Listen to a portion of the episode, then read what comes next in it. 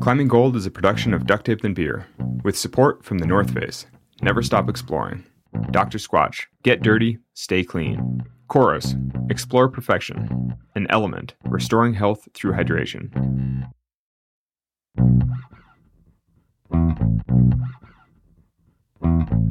All right, Alex, break it down. How strong is ravioli biceps?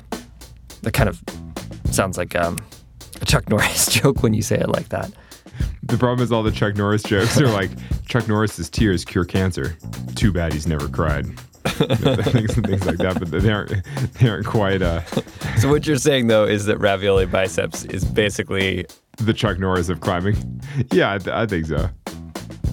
Like there is no chin behind Chuck Norris's beard. There's only another fist. okay, so uh, yeah, what do you want to know about ravioli? ravioli biceps is the man. He's amazing. He's super nice, super humble, super chill, and so strong. And in a way that it's hard to even tell how strong he is because when you watch him, it looks so easy. I mean, particularly when you watch him on the board, it looks trivially easy. And in in a way that kind of gives you hope, where you're like, oh, I could do that. Like that looks so chill. And then you try to touch the holes, and you're like, you know what? I can't do that. There's no way I'm ever going to do that. It's totally insane. It's it's incredible. It's weird because he's so mellow and he's so nice, and you're like, oh yeah, I want to have a nice session with Ravioli. And and he often texts like, oh, I'm going to the gym. You want to have a session? I'm like, yeah, that sounds great. But then I'm like, wait, I can't do any of the things that you're doing. maybe that's because ravioli or Mr. Biceps is one of the strongest climbers in the world. And in the very niche of the hardcore board climbing scene, he is the crown prince. Today, we are taking a journey through the world of the moonboard, an underground climbing trend that started in the cellars of Sheffield, England, and that's now spread across the world. Whether it's at a high end gym or your buddy's garage, training boards have almost become their own unique climbing discipline. We talk with Ravioli Biceps and go back to the beginning with the king himself, Ben Moon. And we take a little detour to the world's most remote moonboard. Board games. Everyone can play, everyone can contribute, everyone connected by the love of climbing. I'm Alex Honnold. I'm Fitz Cahall. This is Climbing Gold.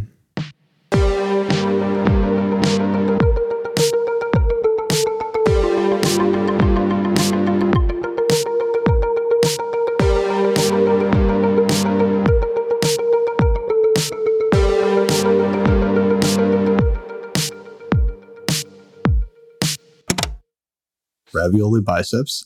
That's my handle. Um, that's what I go by, and it is influenced and inspired by Ghostface's like non sequiturs, uh, specifically from Supreme Clientele record off of the track one. He doesn't actually say ravioli biceps ever, to my knowledge, but um, he does a ravioli reference there, and he's always doing things like galaxy knuckles or things like that. So that's what the inspiration was from. You know, some like I'll see people coming up with like insert pasta and like muscle group. so it'll be like rigatoni quads or you know ravioli triceps or something like that. yeah, nice. so it's kind of like taking on its own legs, which has been pretty fun to see. Taking on its own pasta. What, yeah. uh, so so how long have you been climbing on the board?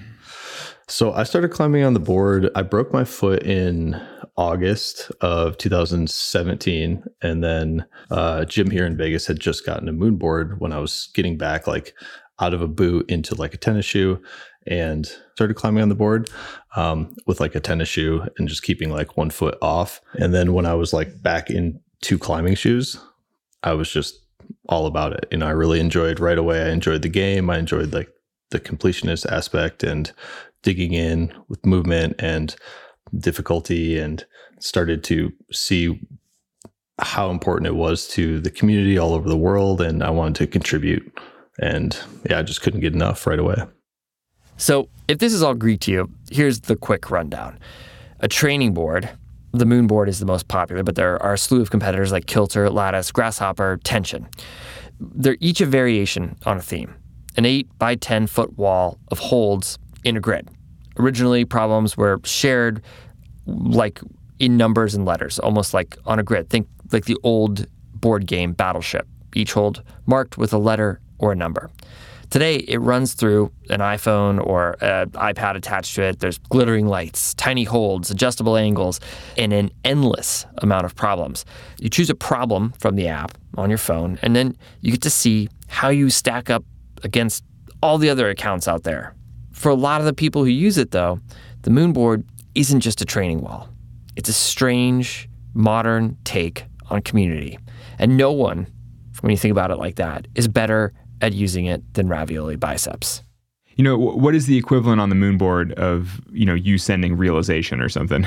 Or like, you know, the, the big, like, what's your big board moment? Oh, like, yeah. Or what, what's your Dawn Wall on the moon board? Yeah, yeah, absolutely. Well, you know, like, so real quick, I remember, uh, I remember Jonathan, I like, I think it was right after he did Jumbo Love. Ravioli is talking about Jonathan Siegrist, who incidentally, will be joining us on next week's show. We were training on the board. He was like, you know, this thing helped me a lot. And I kind of laughed because I was like, wait, really?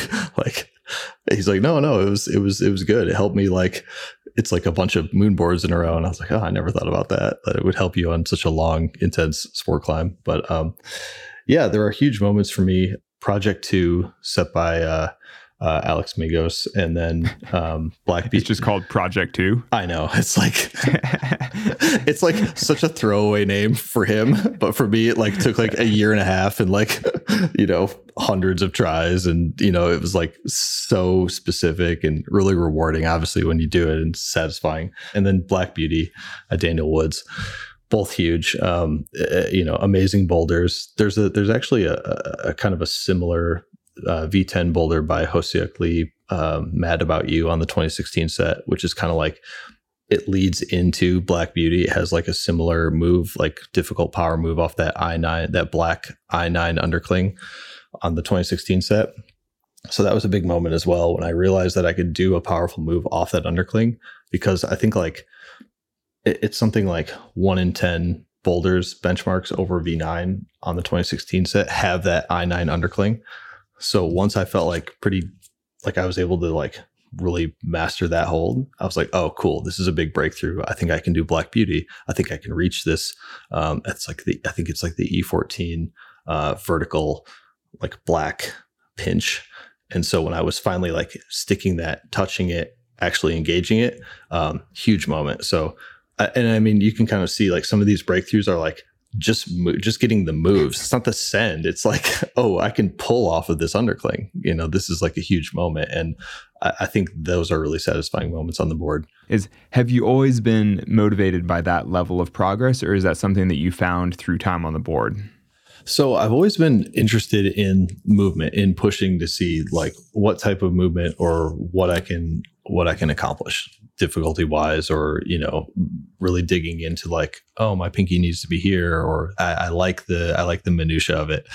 But it's something that gets amplified once you know i'm on the board and you know i'm maybe talking or sending messages to other people who have done a climb or set a climb that i can't do or you know i want to try. And all, all of this like all of this additional communication that I feed off of. You know, if I'm messaging like Ben Burkhalter about where where exactly he put his like right foot when he did project two. Oh, it was like at the crease of the kickboard where the kickboard meets the 40. And he's like, Yeah, I had to like wear this special shoe. And it's just like that stuff is really fun to me and and interesting. Or, you know, oh, I had to like I made sure that I like brushed the hold really well or like use like rubbing alcohol to like get all the grease and like whatever off, you know, or like, you know, used a fresh hold for this move. So that stuff has been really fun to me.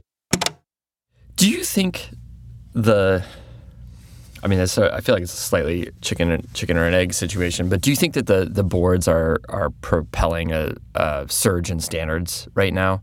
I don't know. I, I don't know if I would say that that boards are propelling a surge in standards. I think that that board climbing goes hand in hand with this rising standard in climbing. You know, it is a little chicken and the egg. It's hard to say which which necessarily comes first. Do you think that there is a version of the future where there is somebody who is like a full professional climber that is just on one of these boards? There's something about it that reminds me of like Twitch. Do you know what Twitch is? Yeah, yeah, gaming yeah. platform. What? Yeah. Like, you watch or you could like watch people play games. Like there's a side of it that has that element to it. Yeah, I actually think that ravioli biceps is a good example of, of the first step in this because mm-hmm. ravioli biceps is for all intents and purposes, a pro climber. Though I mean, he's he's a well respected adult with a real job and a real career. And so, you know, like he's not a professional climber because he, he chooses not to be, but he essentially could be because he's a super well known climber at this point. Mm-hmm. And, and that's strictly from him making videos of him climbing on the board as a passion project for himself. You know, I mean that that's like the very definition of of you know being an influencer or twitching or any of those kinds of things. It's like he basically was documenting his own process on the board people love the material, people love his problems, and he's really embraced the boarding community. And now he's like a full on climbing icon.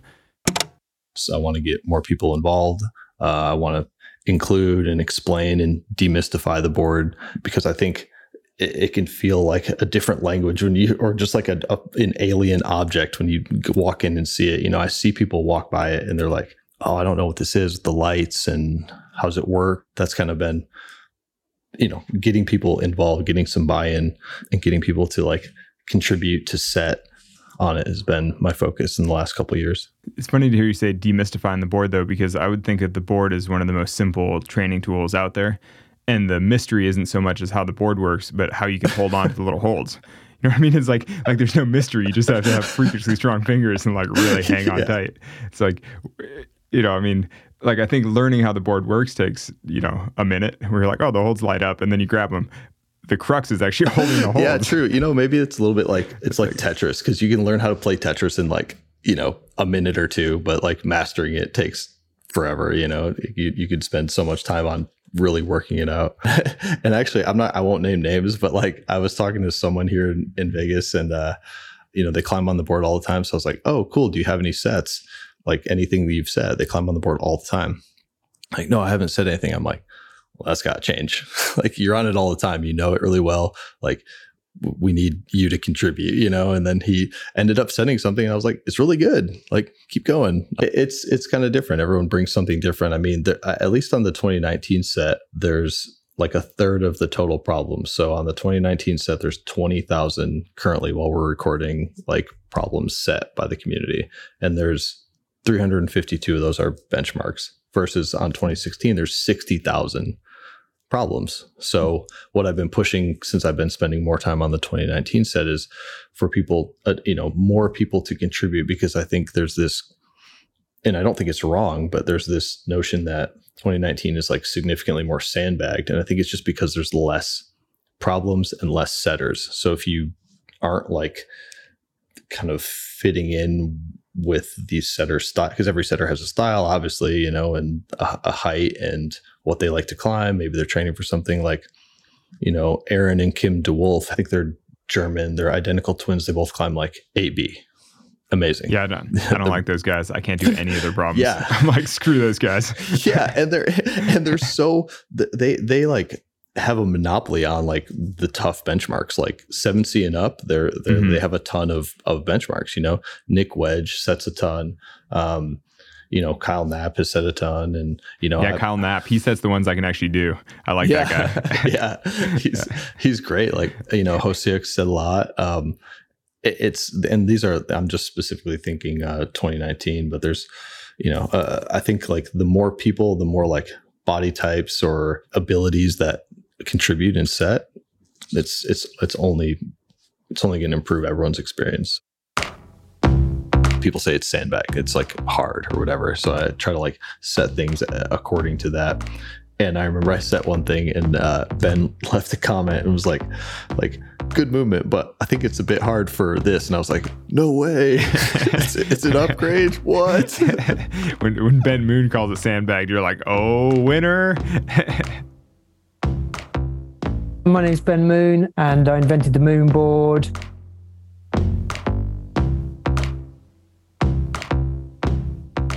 We'll be back with more after the break.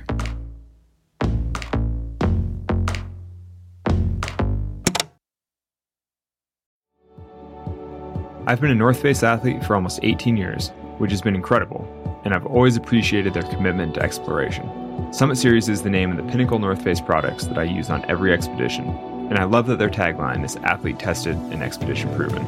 I've personally tested these products all over the world, and they've always proven themselves. Future Fleece is the next generation base layer that I wear almost every day of climbing outside, whether on the wall or at the crag. You can shop the full Summit Series collection at thenorthface.com. I first found Coros when I was looking for a GPS watch that could track my biggest outdoor adventures. I needed something with a massive battery life that was also robust enough to handle the climbing. As it turns out, Coros is the only GPS watch brand that has done some serious development for climbers, from multi pitch GPS tracking to indoor programmed workouts. The watches have a mind blowing battery life. The Vertex watch series lasts for more than 100 hours in GPS activities, so I only need to charge it once every several weeks. I only need to charge my watch so sporadically that I can never find the charger because I haven't used it in six weeks. if you're interested in bringing new technology into your climbing training and tracking, you should consider their new Vertex 2S. Go to Coros.com and use the code ClimbingGold to secure a free watch carabiner with the purchase of your new Vertex 2S. Ben Moon is legendary professional climber who's been on the scene forever and it's hard to even give his greatest hits because there's so many random things. I mean, I guess maybe most notably, he put up the route Hubble, which is perhaps the first 14C in the world. But basically, he was establishing some of the hardest routes in the world in his time. But actually, I think the best way to get a sense of, of who Ben Moon is as a climber is to try to repeat some of his problems on the moon board. Because the Ben Moon benchmarks on the moon board are really hard. And in a very particular way with a very particular style. Like just savage pulls. Like no trickery no no weirdness just big one arm pulls to to holds that i can't hold on to Uh, my name's ben moon been climbing well since i was about seven years old i'm the well the owner and founder of moon climbing and i invented the moon board i was a pro climber for about 20 years from the sort of mid 80s through to well, I don't know 2000s or something, 2010. And since then, I've been running my company really. You, don't consider yourself a pro climber anymore? Well, yeah, actually, no. I think I'm. I do consider I'm a professional climber. I don't know. It depends. What's the definition of a professional climber? I'm not getting paid by anyone to go climbing, apart from my own company's paying me to go climbing. So, yeah. does this does this still count as sponsored when you're sponsoring yourself? like, yeah, exactly. Yeah. Can you talk to us a little bit about the the board climbing scene in the UK back in the day?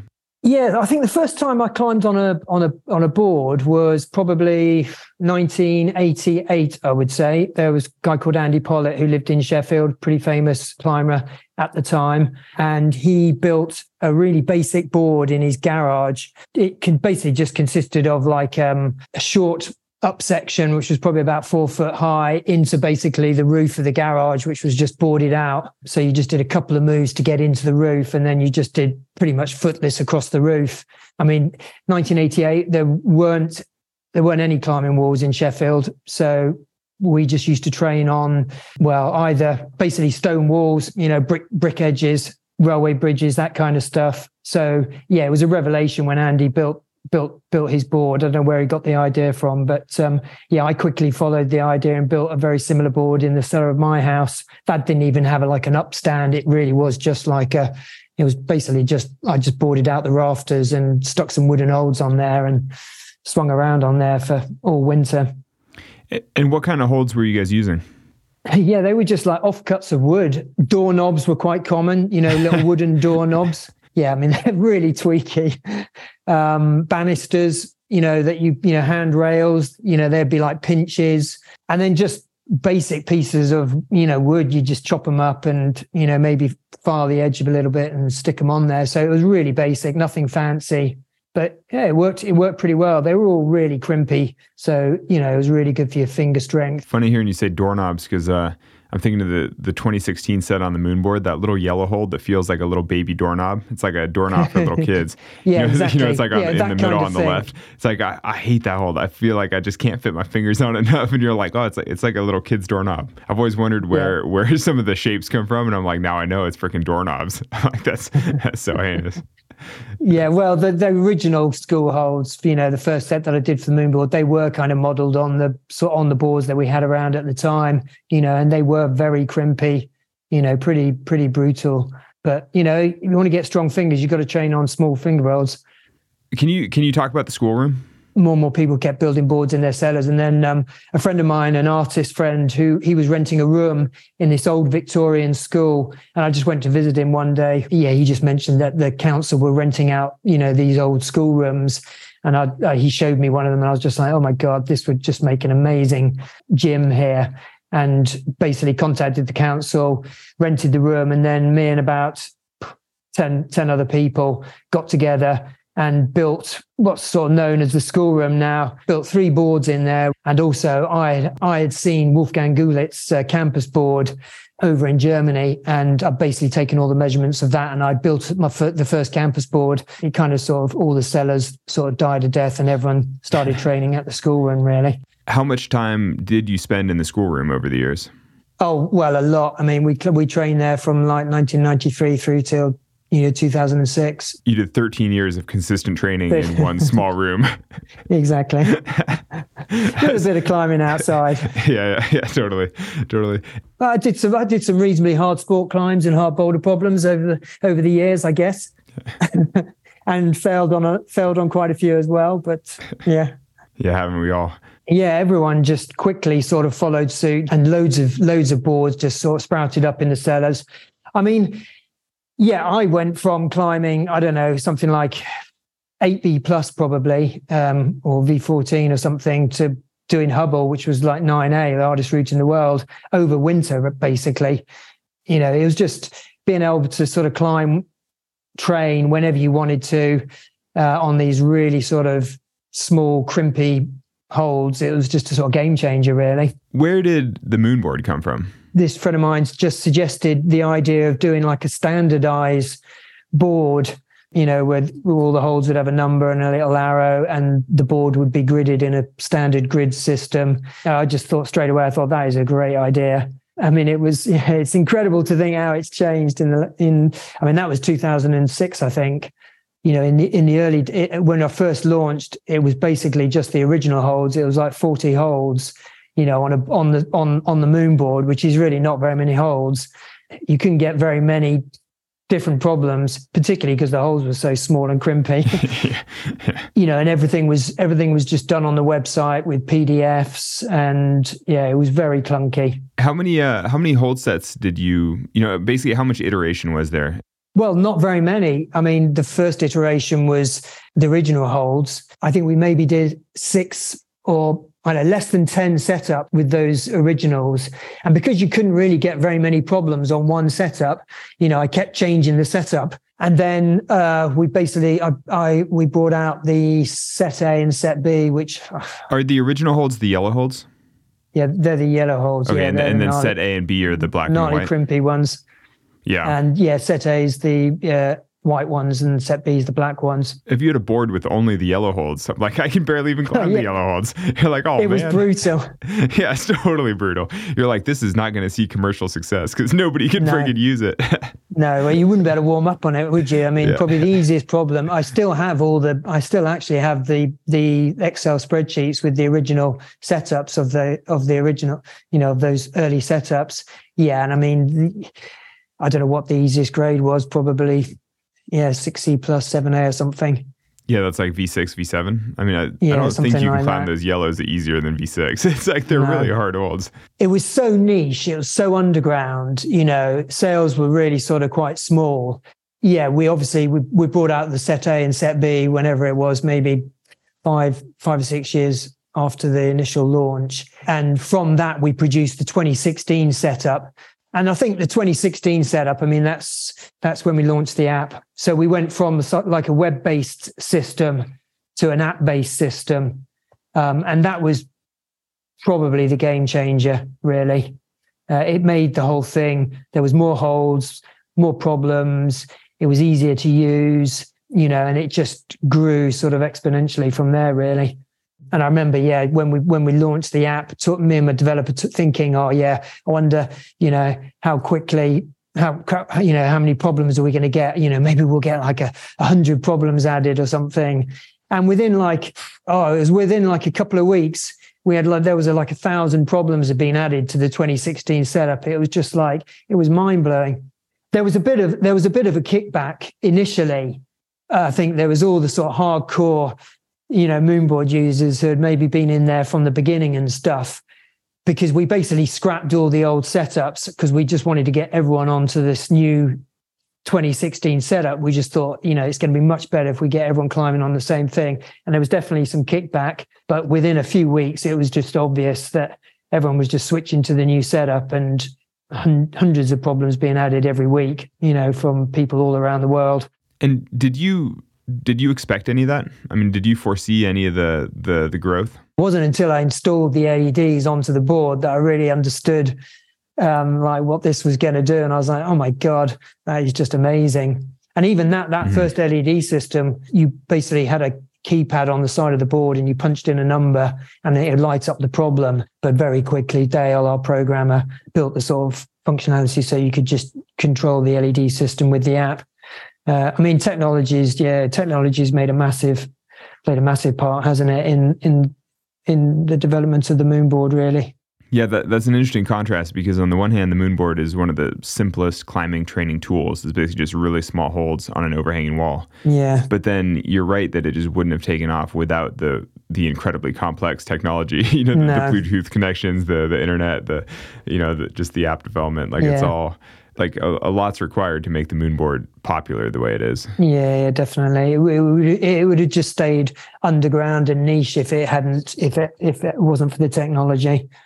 Can you give us a sense of how many moonboards there are out there? Like how many people are using the moonboard? How how far flung is it? We well, we reckon there's about hundred thousand active moonboard users. In terms of how many actual moonboards there are out there, we don't have exact figures, but I would imagine something like about five thousand moonboards, I guess, worldwide. And, and can you guess at the the geographic spread? I mean, predominantly, yeah, they're sort of North America and Europe, Japan, Australia. Those were the sort of the hot spots. Yeah, I mean, there's something like five or six just in the various garages around town here, let alone in the yeah. actual gyms.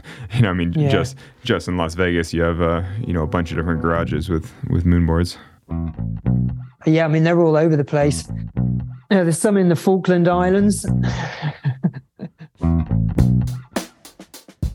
the coolest like connection, one of the coolest connections I've made is um, there's a board in like the Falkland Islands. it's like I think yeah, I think the username she's like shortest penguin or something. But yeah, she's like posting board climbs from the Falkland Islands, and I had to like double take and be like, wait, really? like they got a board down there, they all set it up, like the holds are there. I'm like, this is so cool.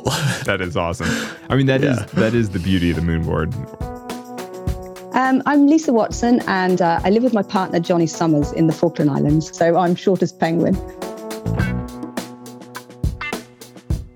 We'll be back with more after the break.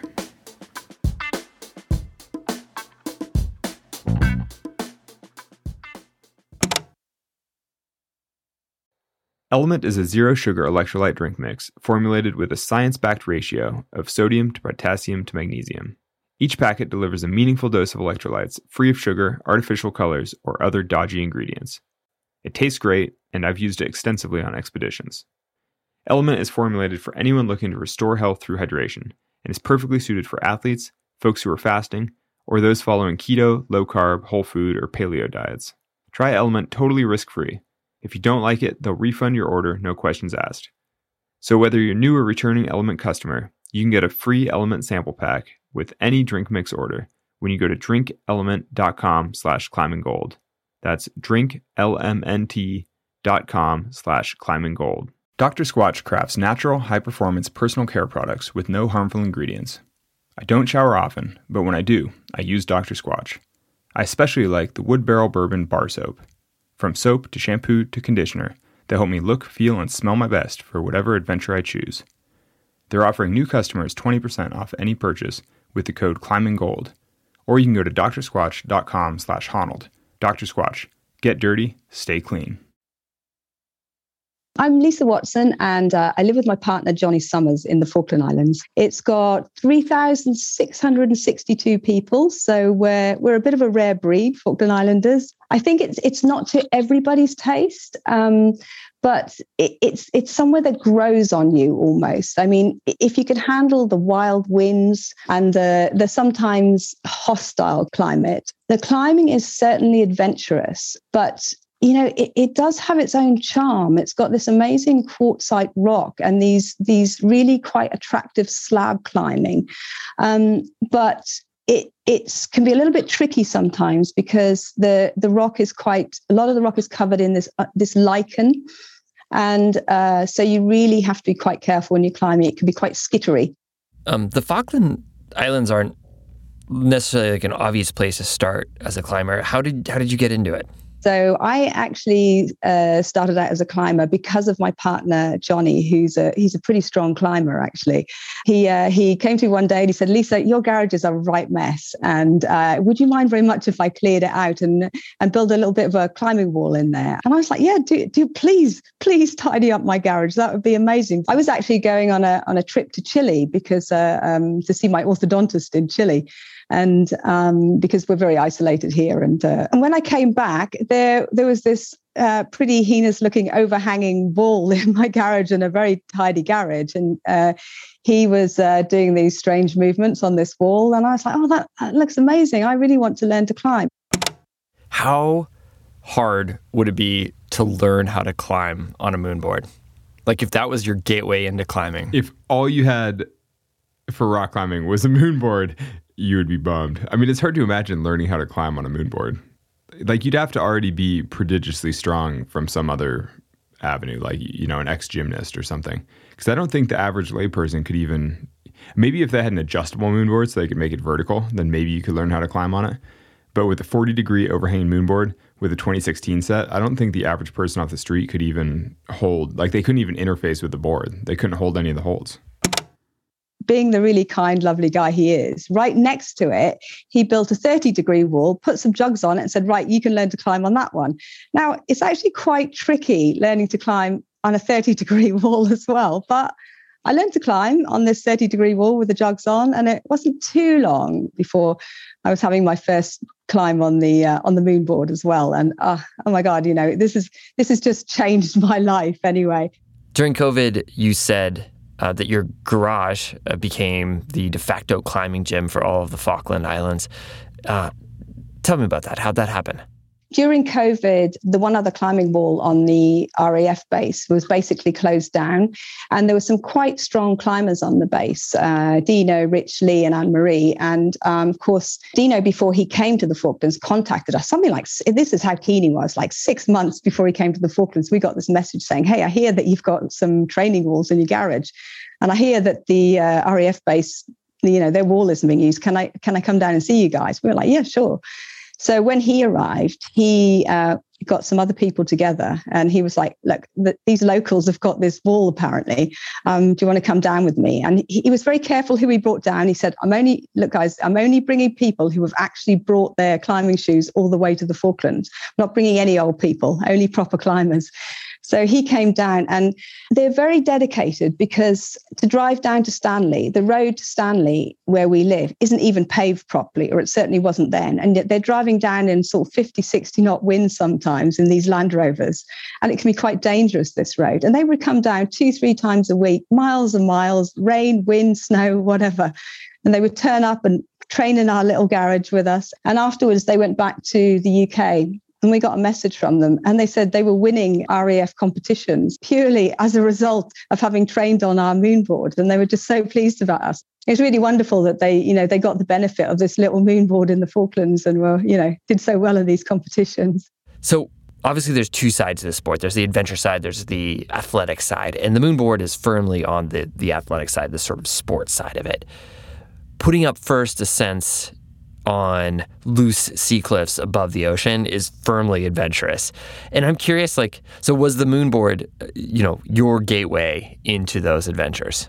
It absolutely was for me, yeah. And I think the great thing about the moon board was it was it gave me a lot of confidence because it made me so strong. Um, I, am really tiny. I'm only five foot. I'm really quite burly, and that's because of the moon board. Um, it's also because I'm a farmer's daughter too. I can pick up a sheep, you know.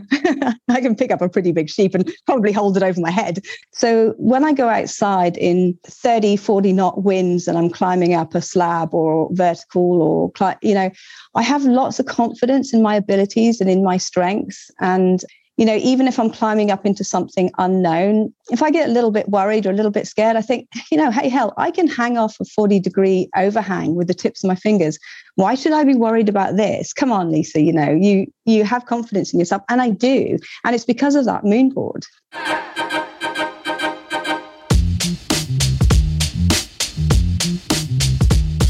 Our first season of Climbing Gold basically explored this this contrast of climbing as as adventure versus sport, sort of adventure versus athleticism, let's say, because we were looking at um, climbing going into the Olympics and, and, sort of the the lead up to like what got climbing into the Olympics.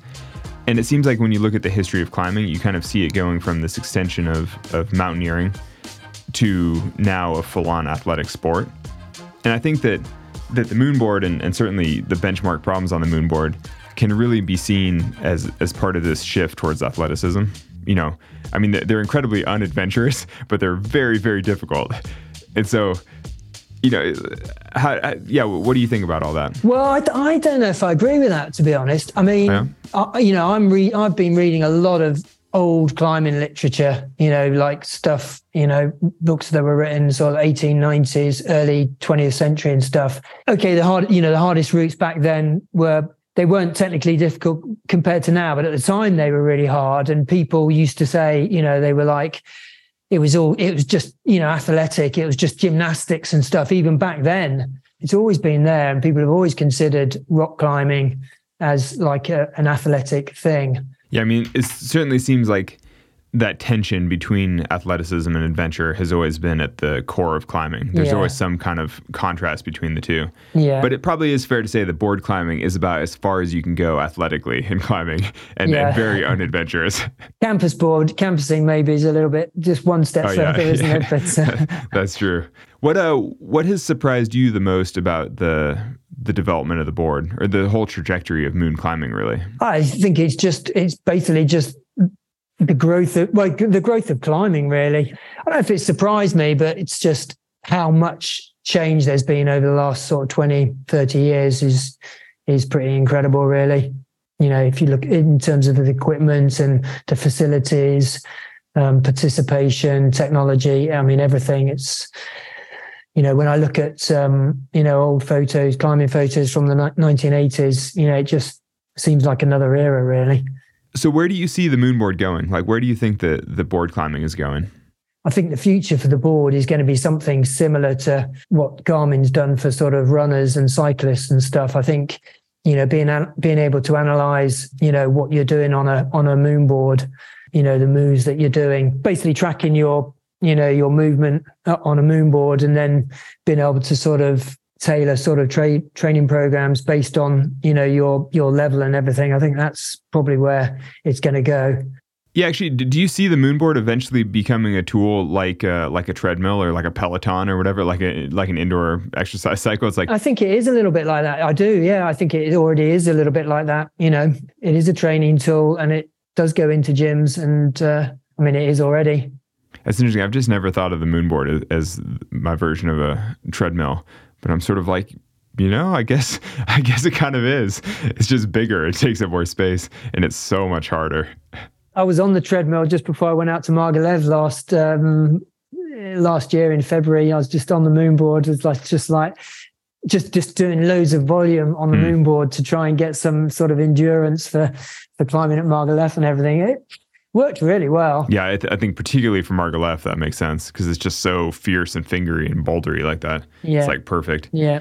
You could do uh, like 10 by 10s on the moonboard, like V4, and that would get you yeah. up some of the hardest routes there, probably.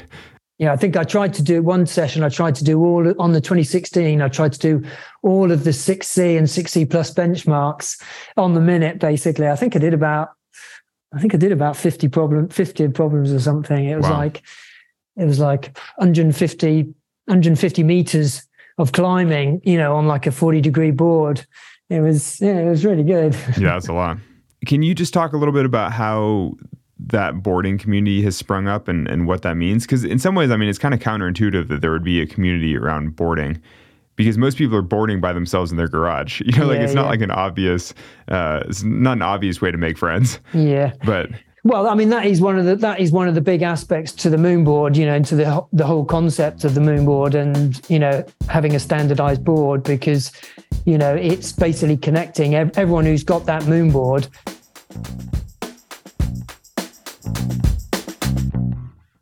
right at the beginning of the year, I was kind of, you know, okay, what do I want to do this year? What can I, what vacation can I take from work? And, but I was talking to Hoseok and I was like, I would love to go to South Korea and hang out with all those guys like Hoseok and like Heki Lee and Dong Yu Lee and like Koala he goes by. Like I want to just like go and hang out and eat food and just board for like a week. That'd be sweet. so that would be ideal. I mean, I've, I've, you know, I've had like strong sessions with, you know, uh, like lots of people, but um, yeah, I mean the big ones like I never climbed with Kyle Knapp, that'd be fun. You know, I've never climbed with Daniel, that'd be fun. Um, or or Hoseok or any of those guys, but yeah, it, it would be cool. I would be I'd be in for like a board trip, dude, I, I bet you would be. Uh, as that might sound. I bet you would be a legend in South Korea. You know, it'd be like it'd be like uh, I don't know, like Taylor Swift coming or something. If you show up at the gym in South Korea on the board, it'd be freaking amazing. It'd be like it'd be like the, the would- Beatles doing a world tour. You should, you should definitely do a board I tour. I would love it. Yeah, he, he was. I mean, he seemed he seemed down. and I was like, okay, cool. You know, if it if it could work in, I would love to go. Dude, honestly, that actually does sound like a fun vacation. Like eating good food and just training on the board with with interesting people for a while. Like, Oh yeah, I'm like, yeah, if you're into it, that would be a pretty fun trip. Earlier, you talked about the the moonboarding community as being sort of the the best part of boarding to you. Have you seen that community grow? Like, how do you feel like the the board world is changing with time? I mean, in, in a way, it's quite young, it's quite fresh. You know, I mean, it's only five years. Where do you think that the board world is going, and and how do you see it growing? it's really exciting to see. Um, I, I remember when I was when I was kind of like maybe testing out, like, hey, I think I want to make a page that just has all of the benchmarks or as many as I can do for like for beta or you know to to share with people. Um, I kind of got a little bit like like really? or like okay you know? Um but one of the reasons is i was trying to do this v8 on the on the 2016 set called bazoo. It has this really wild like cross over your body. It's like it's all black holes and it has this really wild like cross throw over your body. And i was like okay like i can see it but like i kind of want to see it and at the time there really weren't any like pages where people were documenting all their board climbs. And I remember digging way deep into uh, Dong Yu Lee's page. He'd been doing some climb, some board climbing. This is like yeah, like 2017, early 2018, and um, I found a video of it like buried. Like I had to swipe a bunch of like tiles to like find it, and I was like digging in and trying to look for it. And I was like, that'd be cool if this was more like accessible, or you could get motivated and see it. So that was that was why I decided to do a page like that. And now it's really cool. I see a lot of pages like that where people are documenting like this is my journey to boarding and I want to be able to look back on it and I think that's really cool. I think it's nice to have kind of this living training journal, you know, the same as you would write down what you did for the session. Yeah, as far as as far as growing, you know, my main focus right now is to just get more people exposed to board climbing, more people on the board, more people setting once they're have that buy-in to regularly board climbing or they're integrating it into their training routine for whatever they want to do if it's hard bouldering hard sport climbing or just general fitness because you know they don't have a ton of time throughout the week. It's been really nice to see and to be part of it what keeps me motivated what keeps me going is that personal connection with people in the community that are active setting, you know, motivated if I get a message from someone who's like, "Hey, I just set my very first board problem. Would you want to try it or something?" I'm like, "Oh, that makes my day. I'm excited. You know, heck yeah, I want to try it. Like, let's go." Because it's showing me that they're getting some buy-in into the process into the board maybe they're like going to college or living somewhere that's like not near climbing but they have the board and they can connect they don't really have anyone else that is going to try their problem or something like that like that's what keeps me motivated in my own climbing and to keep giving to the community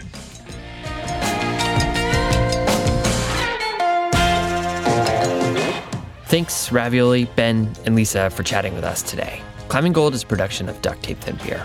Alex Honnold is our host. Today's episode was produced and edited by Lauren Delani Miller and me, Fitz Cahall, with additional mixing by Evan Phillips. Music today by Brendan O'Connell, Evan Phillips, Faring, Jupiter, and Boss Fight. Tracks are courtesy of the artists or Track Club. Lauren Delani Miller is our producer. Our executive producers are Jonathan Retzik and Ben Endy for RXR Sports, and Lisi Hendricks and Becca Cahall for Duct Tape and Beer. Thanks for listening.